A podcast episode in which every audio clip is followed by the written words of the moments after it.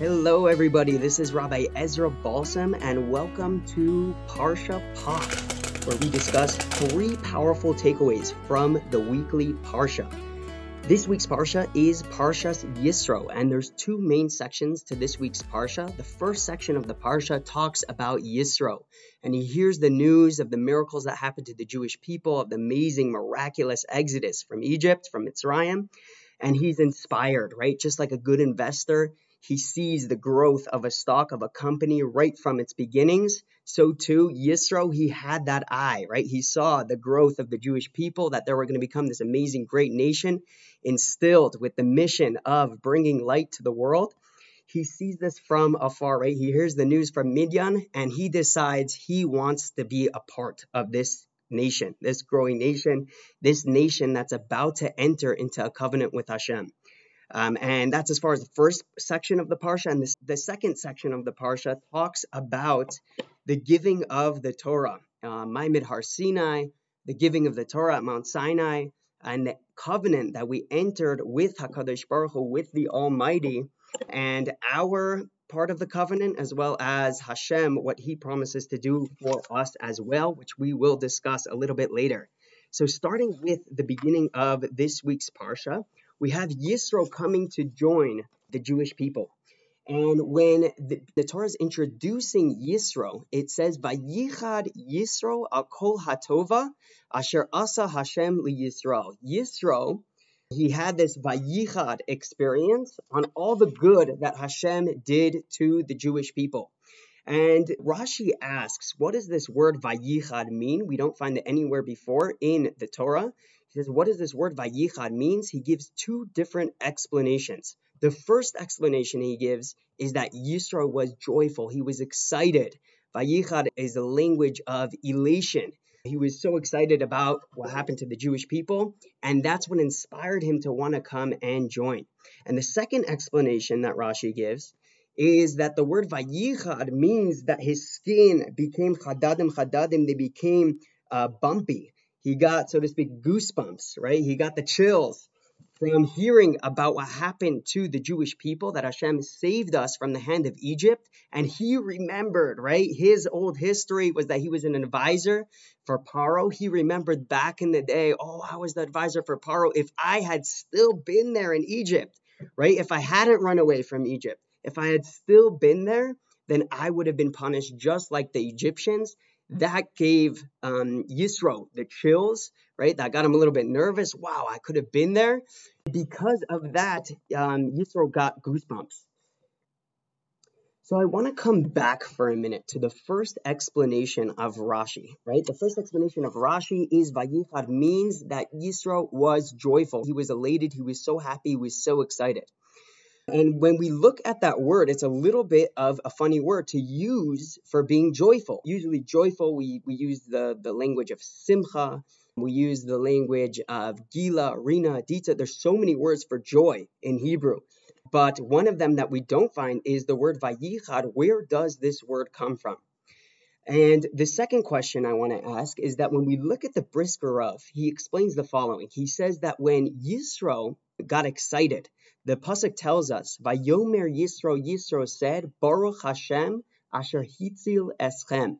Blessed is Hashem who saved the Jewish people. And says the Brisker Rav that what happened over here was the first case of somebody saying uh, Birchas Hagomel, somebody saying the blessing of Hashem's kindness. And whenever something amazing happens to somebody, like a miracle happens, uh, somebody gets an inheritance, he generally says the bracha of Hagomel, which is thanking Hashem for his kindness, and says the Brisker Reb, this is the first time where we find this blessing of Hagomel in the Torah. And it's said by none other than Yisro over the joy he experienced when he heard the good news of what happened to the Jewish people that we were freed from Mitzrayim. And the question I want to ask over here is how can it possibly be that Yisro was saying this Gomel blessing for the Jewish people, right? He didn't experience it firsthand. He wasn't actually part of the exodus of Yitzias Mitzrayim. He was, you know, he just heard the news. He was still in Midian. So can it be, right? Every time I read good news uh, in an article, in the Hamodia, in the Mishpacha, in a news article, right? I hear these miracle stories that happens to somebody. Can I possibly say you know, the blessing of Hagomel every time? No, if it didn't happen to me, then how can I possibly say the blessing thanking Hashem for his kindness? So I want to draw your attention to the Shulchan Aruch for a minute, the Code of Jewish Law, and he says that a person is surprisingly able to say the blessing of Hagomel, thanking Hashem for his kindness, even on something that happens to somebody else. Meaning, even if something, you know, it didn't happen personally, I didn't personally experience the kindness of Hashem, but I heard about the kindness that Hashem did to somebody else, I'm able to make a blessing on what happened to the other person. But adds the Taz one very important clause. And he says the following. He says that it can you're only able to say this blessing if you have the experience of Sameach Beliboy, meaning that you're genuinely excited for the other person. He says that the only time you're able to make this blessing on something that didn't happen to you personally is if you feel genuinely excited, you feel that empathy for the other person, for his joy. Only in that case can you say the blessing of Hagomel for the other person? And I want to say that this was Yisro, right? He felt the joy for the Jewish people as if he was there. He had this power where he was able to leave his personal experience, his own selfish outlook in life, and he was able to connect with people outside of him. And that is the root of what Jewish unity is all about. And when we look at what the word for Jewish unity is, it's the word achdut, right? Which is the same root word as the word that we're looking at over here, which is vayichad, right? So when it says vayichad, that comes from the root of echad, right? To become one with the other person, to have achdut, to attach yourself with somebody else. And that was Yisro's strong point. He was able to attach himself with the joy of the Jewish people feel it as if he was actually experienced it personally. And it was from that, it was from the Vayichad. It was from him being able to attach himself and become one with the Jewish people, with people outside of himself, that he was able to be so filled with joy that he was able to make this blessing of Hagomel on what happened to the Jewish people, thanking Hashem for the wonderful kindness that he did, saving the Jewish people from slavery. And this is such a powerful lesson of feeling genuine joy for another person. And this is really what unity is dependent upon. It's attaching yourself with the other person, feeling what he's going through, be it the pain that he's going through, be the struggles that he's going through, or on the flip side, being the joy, the amazing joy that another person feels, being able to feel that with him and be, yes, I'm here with you. That is what true unity is all about. That's the Vayichad experience. And I want to just quickly mention when I put out this Devar Torah a few years ago, my elementary school principal, Rabbi Shlomo Goldberg, he asked me the following question. He says, How could that be though, right? Vayichad means excitement, it means joy. But when you look at the second explanation of Rashi, Rashi says it doesn't mean joy at all. It means quite the opposite.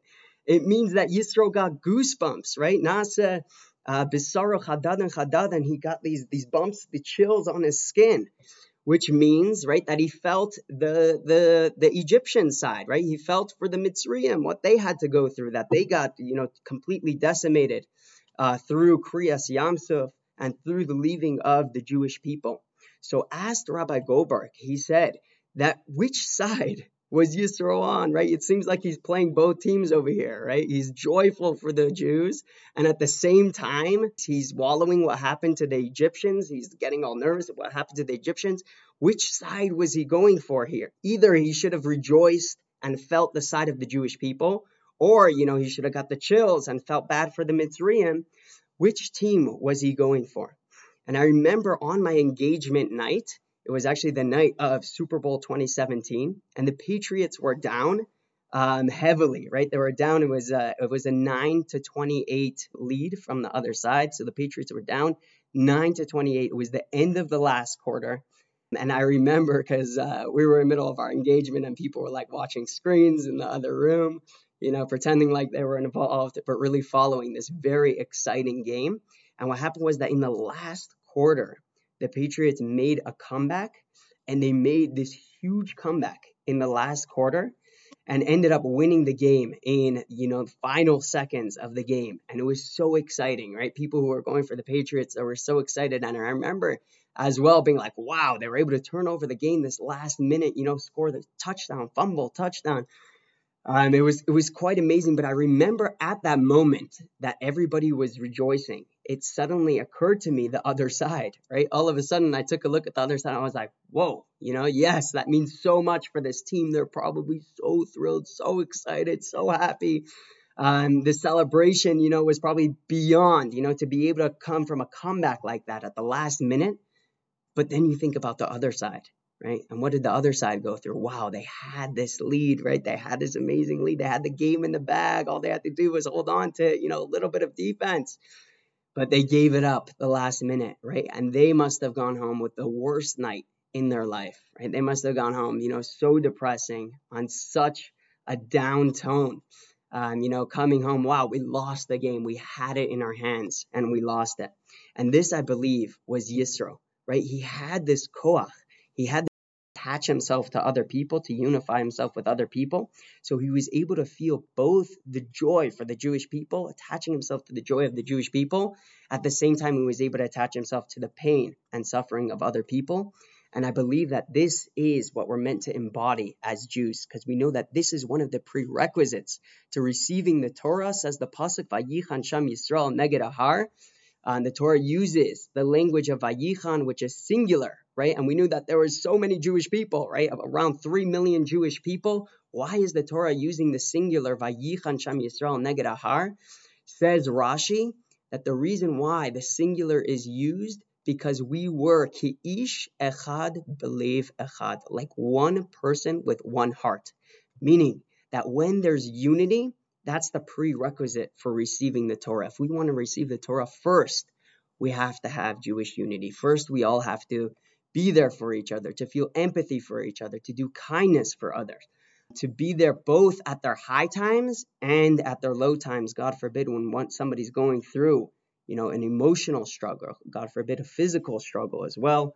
We should also be there for the other person, and that's the prerequisite to receiving the Torah because the Torah requires a person to first refine himself, right? Before you can understand the mission that Hashem wants from you, we first have to refine ourselves. We first have to attach ourselves, think outside of ourselves, and connect ourselves to our brothers and sisters, to the other Jews. So let's remember, especially during these times, to feel the pain and the joy of others, to be there, you know, for the high times of others. If somebody's going through a simcha, uh, through a happy time, to share in that joy. Don't just ignore it like, okay, yeah, you're just another person. You got engaged. You're just another person who had a baby. Yeah, you're already on your sixth kid. But no, to really be there, really feel feel their joy with them, to share in their joy, and as well to share in their low times as well. If somebody's, God forbid, going through suffering, he's going through physical pain, he's going through emotional pain, he's going through some kind of stress in life, also to show that you're there for them, to send them a care package, to show, hey, you know, I'm thinking about you. I know what you're going through. And through that, we will be Zocha, we will merit to receive the Torah and engage in the mission of HaKadosh Baruch Hu on the highest level possible. Now I want to move on to the second powerful idea that we find in this week's Parsha, and that is that Yisro comes down to the Jewish people and he sees Moshe Rabbeinu there and he says you got to reform the judicial system over here. Moshe is judging millions of Jews. They all want a piece of Moshe Rabbeinu, right? What should we do in this case? What should we do in that case? And he sees that Moshe Rabbeinu is overloaded. There's too many people, too many questions. Um, he says, Moshe, you're going to get burnt out, right? It's too much for you. You can't take this all on. You're going to get tired. You're going to get overwhelmed. Even the greatest rabbis, they can get overwhelmed. Um, it can be too much for them at certain point. And so Yisro says that we have to develop a plan over here.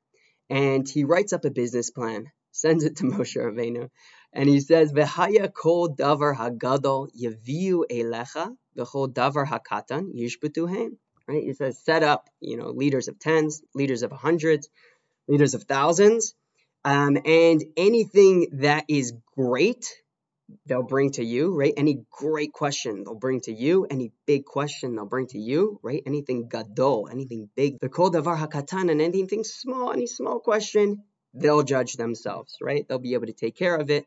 And he set up a hierarchy of asking the lower level rabbis, and then the higher level rabbis, and then higher level, until finally it would get up to quote unquote the Supreme Court, right? Moshe Rabbeinu. Uh, and if he himself didn't know it, he would ask Hashem himself.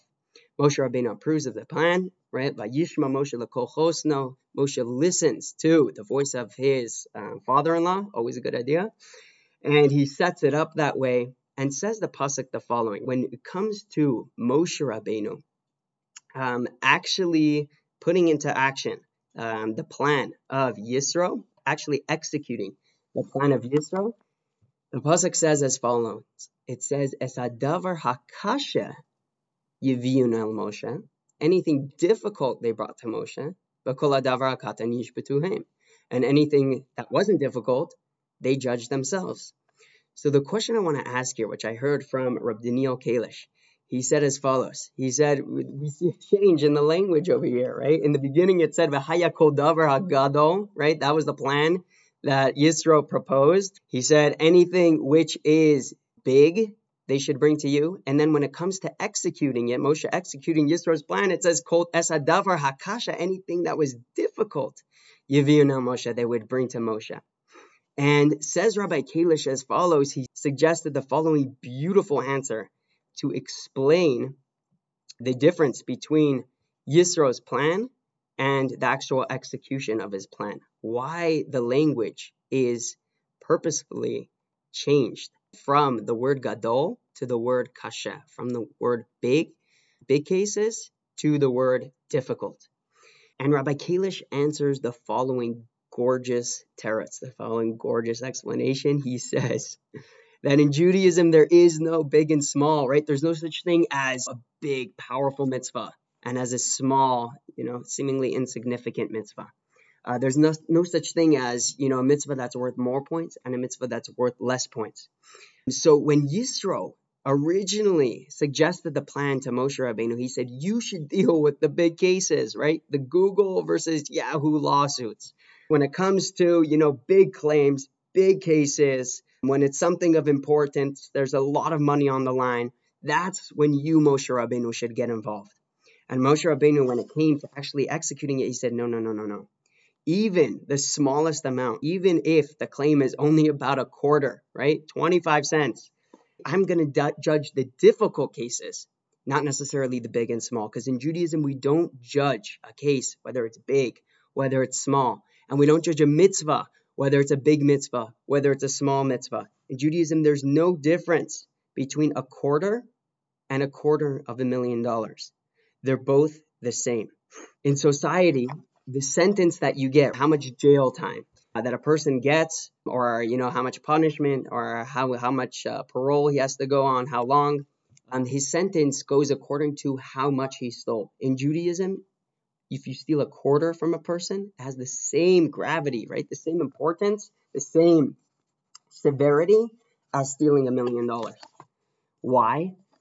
Because it's not what you took away from the other person, right? It's not the fact that, oh, I, I, I caused him to suffer, you know, X loss. The problem is that you tried taking something from Hashem that didn't belong to you. So it's the same gravity. Even if it's a negligible amount, it's nothing. Yeah, no big deal, right? Anything more than a pruta, anything more than five cents, it has the same gravity, the same severity. You borrow a dollar from somebody and you forget to pay him back, it's just as bad as we're forgetting to pay somebody back, you know, a thousand dollar loan, a million dollar loan. It's all the same in Judaism, in Yiddishkeit.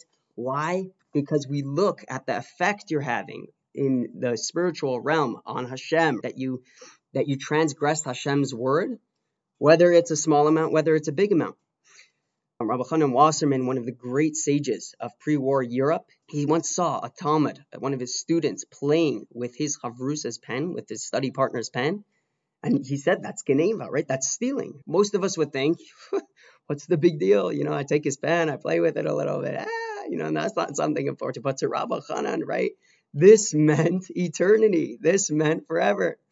And the same thing with Rav Steinman, a student of him, saw him giving a half a shekel to tzedakah, and he saw him like murmuring something, you know, be under his breath. So, you know, as any good student, you want to know what your Rebbe's up to. So the student comes over and he asks him, you know, what, what's Rebbe doing? I see you murmuring something. So said Rav Steinman that he said six million people died in the Holocaust, and I feel inspired to give every single day in their memory. So how much did Rav Steinman give? He would give a half a shekel, which is worth 13 cents. Right? So can you make monuments? Can you make museums? Can you, you know, affect anybody's lives with 13 cents? Absolutely not. The student asked them, you know, 13 cents, that's all that's all Rebbe's gonna give it doesn't divide into 6 million that well. You know, you're giving for 6 million people 13 cents.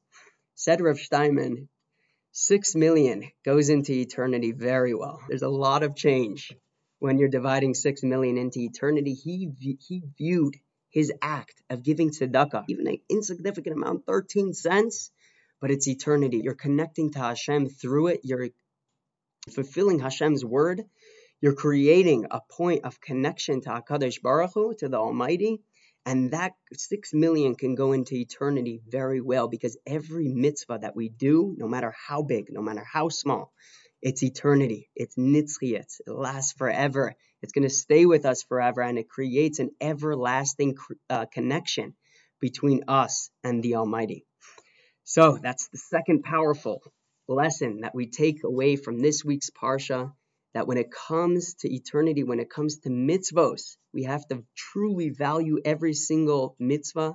We should get giddy at the opportunity for every single mitzvah, no matter how small. And we should understand the severity of every small situation that comes our way, right? If the, you know, the teller gives us a little bit extra change, or the lady at the grocery store, right? We have to know our life is on the line, right? This makes such a big difference. This is eternity for us. What does Hashem want from me in this situation? To always be asking ourselves that and to recognize that there's no such thing as a big court case, as a small court case. It's all irrelevant. Either it's Hashem's command or it's not, and that's all that matters to us. And now we get up to the final offering, the third idea of this week's Parsha. And this comes by the giving of the Torah, that before Hashem gives us the Torah, he has to give us a mission statement. Every big company, they have a mission statement.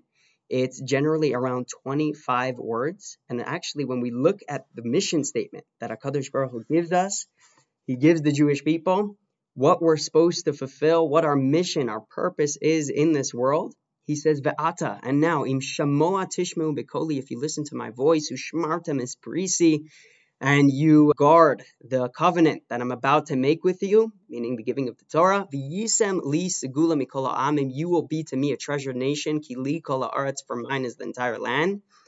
And then Hashem finishes off, that's what I will do for you if you listen to um, this covenant, this bris that we're making to accept the Torah, to follow all the 613 commandments that I'm about to give you.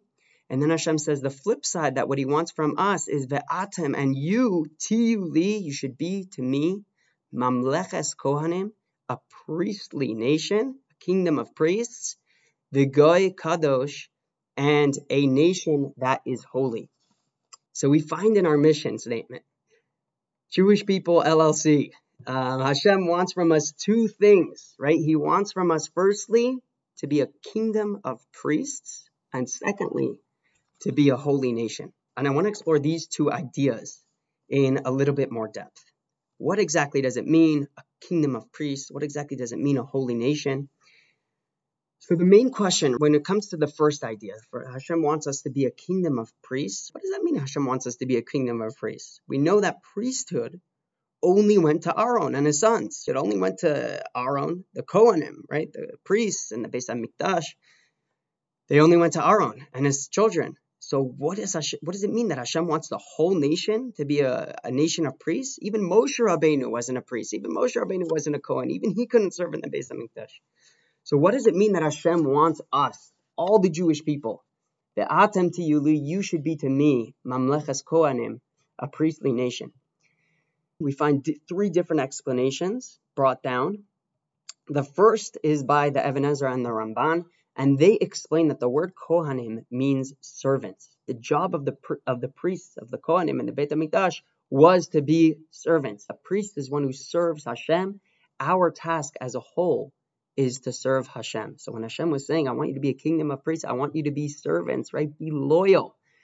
Um, not a servant that's out just to get schar, just to get reward, but a servant that's truly invested in his master. Hashem wants a relationship. Hashem wants us to give it our all to serve Hashem with everything that we have, and for our minds constantly to be focused on Him.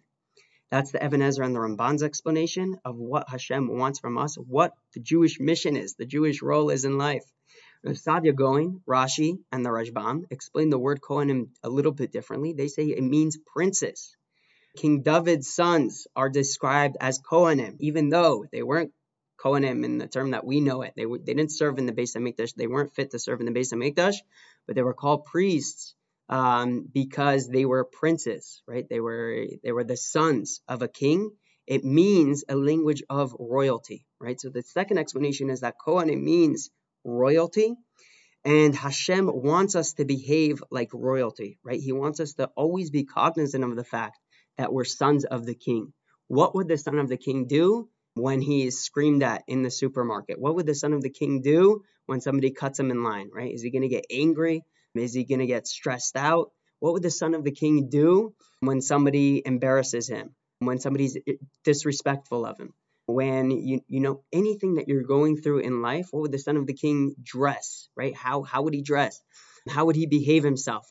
What would his language look like? Would he, you know, spread gossip about other people? Hashem always wants us to have that on our mind. He wants us to be a kingdom of priests, meaning a kingdom of people living on a higher level, on holding themselves accountable to a higher level, and living a more elevated spiritual and moral life. So that's Rav Saadia Gaon, Rashi, and the Rashbam's explanation. The Seforno has, interestingly, a third explanation, and he says that what the Kohanim were in relation to the Jewish people is what the Jewish people are supposed to be in relation to the rest of the world. Right? So just like Aaron and his sons, they were meant to serve Hashem 24-7 in the Beis Hamikdash, you know, doing all the services, the, the personal services of HaKadosh Baruch Hu, of the Almighty. So too, Hashem wants each and every Jew to be that light to the nation, to be that example to the rest of the nations of how a person is supposed to live, to be an example, to teach the entire human race that all should call out in the name of Hashem. And He wants us to be an example of how a person is supposed to live on a higher moral level in this world. So we have those three explanations of what it means to be a Mamlechas Kohanim, a kingdom of priests, right? How could the whole nation be priests?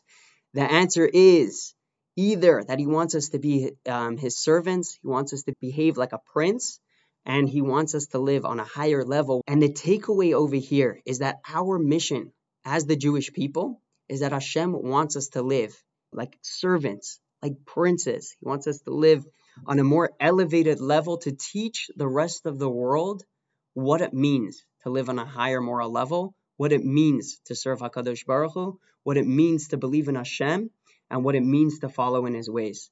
He wants us to be an Or LaGoyim, a light to the nations, to spread kindness, to spread faith, to spread bitachon, trusting in Hashem, um, to spread what, what does prayer look like?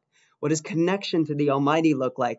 What does it mean, you know, ben adam lechavero, judging a person favorably, not spreading gossip, always giving people the benefit of the doubt? What do all those things mean? He wants the Jewish people to be a living example of what that means to the rest of the world. And that's the first part of the mission statement that Hashem entrusted us with to be a Mamlechas Kohanim. Um, so we should always remember throughout our day-to-day life. It's so difficult. We get caught up in everything that we get that, that we're doing, our business efforts, our efforts with, with our family to raise the best children, our efforts to be the best spouse possible, our efforts to be the best friend possible. And in every endeavor that we take on, we should always try and remember to behave like princes, to behave like servants of Hashem, and to set an example of what it means to live with the ideals that Hashem wants us to live with, namely His Torah. And now we get up to the second part of our mission statement, which is Hashem wants us to be Mamlechas Kohanim, Vigoy Kadosh, a holy nation. And the question I always ask is, you know, what is holiness? I remember meeting Rabbi Belsky. I got to see him. My brother's like, quick, Rabbi Belsky's here with Simchas Torah. in um, Shlomo Yehuda Rechnitz's show, and I I had literally like two minutes in between aliyos while they were calling people up to the Torah. Um, they have a little interim in between over there. And, you know, my brother said, if you want to ask him something, it's right now. And the one question I wanted to ask Rabbi Belsky was, what does the word holy mean, right? I say it every single day in Shemona Esrei, Ata Kodesh, your name is holy, you are holy. Holy people are, you know, praising you every single day. But what does the word holy mean? It's such an elusive word. And we think we really know what it means in its true essence, but it's such a difficult word to understand. Does it just mean, you know, spiritual? What does spiritual mean? To really try and pinpoint it is so difficult. I was reading Rabbi Sacks, Covenant and Conversation, and he writes over there from a fellow by the name of Rudolf Otto. And Rudolf Otto famously defined holiness as being a sense of being in the presence of something vast and awe inspiring. And says Rabbi Sacks that in Judaism it's exactly the opposite. It's not uh, Hashem's transcendence and mystery. That's that's not how we describe holiness, right? Hashem being beyond us. That's not holiness. How we describe holiness in Judaism, it's in, always in relation to Hashem's involvement with humanity, right? How we have a close connection to us, how He's here, present in our world, right? Not how He's elevated and beyond and awe-inspiring. It's how Hashem chooses to be with us, to, to show His presence with us. And he says that there's two times where we find the word holiness used in the Torah.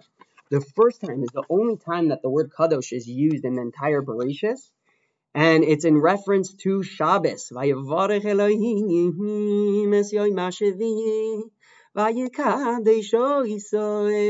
Hashem blessed the seventh day and he marked it as holy. This is the only time that holiness is used in the entire Bereshit, and it's in reference to Shabbos. That's the first time we find the word holy used. And the second time we find the word holy used is in regards to the Mishkan. The innermost sanctuary is called the Kodesh HaKadashim, the Holy of Holies, meaning that the sanctuary, the Mishkan as a whole, was considered holy. And then there was the Holy Sheba Holies, right? The Devir, the innermost part of the Mishkan. And that's referred to as Kodesh HaKadoshim, the Holy of Holies. These are the two things that we find that are referred to as Kadosh, as holy in the Torah. And if we take a little bit of a deeper look, we'll find, interestingly enough, that Shabbos is the time that we make for Hashem we stop creating and we experience being creations. We stop making and we experience ourselves as made. It's a window of time where we see the presence of Hashem in our lives. So Shabbos is the time that we make for Hashem, and Mishkan is the space that we make for Hashem, right? The Mishkan was a large portable tent. Whenever it was put up, it defined a certain space as being holy, as set aside for Hashem. Um, it was a space defined by Hashem's will, not our own, which is why we had to enter on His terms. It was a very specific regiment in the the avoda, the service um, that we had in the Mishkan and the Beis Hamikdash. And nowadays, what space do we have that we can confine? You know, just the service of Hashem. That's our shuls, our bate midrashos, our our study halls where we study Torah, um, where we pray to Hashem and the shul is essentially the space that we make for Hashem. We separate it from um, the rest of the world as this is going to be a defined space where we serve Hashem in. And that's why typically, especially, you know, when you look in halacha, the shul always has, you know, special halachot, special laws um, that dictate whether you're allowed to eat in them. You know, a person's not allowed to not allowed to eat. He's not even supposed to, you know, speak regular, non-regular, mundane talk when he's inside the shul. He's always supposed to have Hashem on his mind because this is the space that we're meant to be making for Hashem. So we find that the word kadosh is always used in the space or time that we make for Hashem, what we separate for Hashem. So the common denominator of the word kadosh, of the word holy, is that it's the space that we make for Hashem. And when you look in Kabbalah, we always find the, the, that when Hashem created the world, he used a concept called tzimtzum. Tzimtzum means, namely Hashem like effacing himself, Hashem retracting. The word tzimtzum means to retract. Hashem had to retract himself from a certain space in order to create space for our independence. And this is essentially like such a difficult concept to understand, right? Hashem pulling himself back. What does that mean? How can the infinite separate himself from a certain space, a certain time? But the main message that we take out of this, the reason why um, it's so important to know about this concept called tzimtzum, is that just like Hashem had to retract himself and make create a certain space in order for us to live, in order for us to have independence, in order for us to exist and have the ability of free choice, of free will, so too our job is to do the same. Our job is in our, you know, mundane lives, in our day-to-day jobs, to create space, to create time for Hashem to now enter and to be able to serve and connect to Hashem. So our job is just like Hashem he did tzimtzum, right? He retracted himself to create space for us. So to our job is to renounce ourselves and create space for Hashem to fill our lives.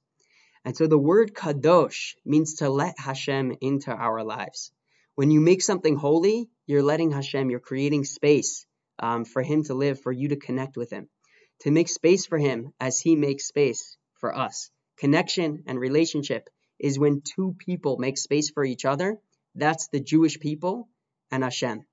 And that's the receiving of the Torah, where Hashem says, I want you to fulfill my mission in this world. I'm going to take care of you. Our mission in this world is to live in constant connection with Hashem, to make space for Him when we're shopping in the supermarket, when we're, you know, driving in our car, when we're taking care of our daily business efforts that we make, our hishtadlas that we make, when we're talking to our wives, when we're talking to our children when we come home, when we eat, everything that we do should be in a state of kedusha, a state of constant connection with Hashem, making that space in time and space and, and physical space to connect with Hashem constantly on a day to day basis. That is our second part of our mission as the Jewish people. Is to be a goy kadosh, a nation that is holy, a nation that makes space for Hashem and is constantly connecting and involved in the relationship between us and uh, the Almighty. Let's try and remember these three powerful lessons. Firstly, to connect yourself with other people, Jewish unity, to feel their joy, to feel their pain. Secondly, that there's nothing big and small in Judaism. Everything is connected to eternity. Everything is part of our service of Hashem. And thirdly, to remember our mission statement as the Jewish people that we're supposed to be living on a higher moral level, taking everything into account and living our best selves. And secondly, to be a Goy Kadosh, a holy nation, to always make space for Hashem in everything that we do, every moment of the day, and to be in a state of constant connection with HaKadosh Baruch Hu. Wishing everybody an amazing, powerful, uplifting Shabbos. Thank you all so much for listening. Hope to see you next week.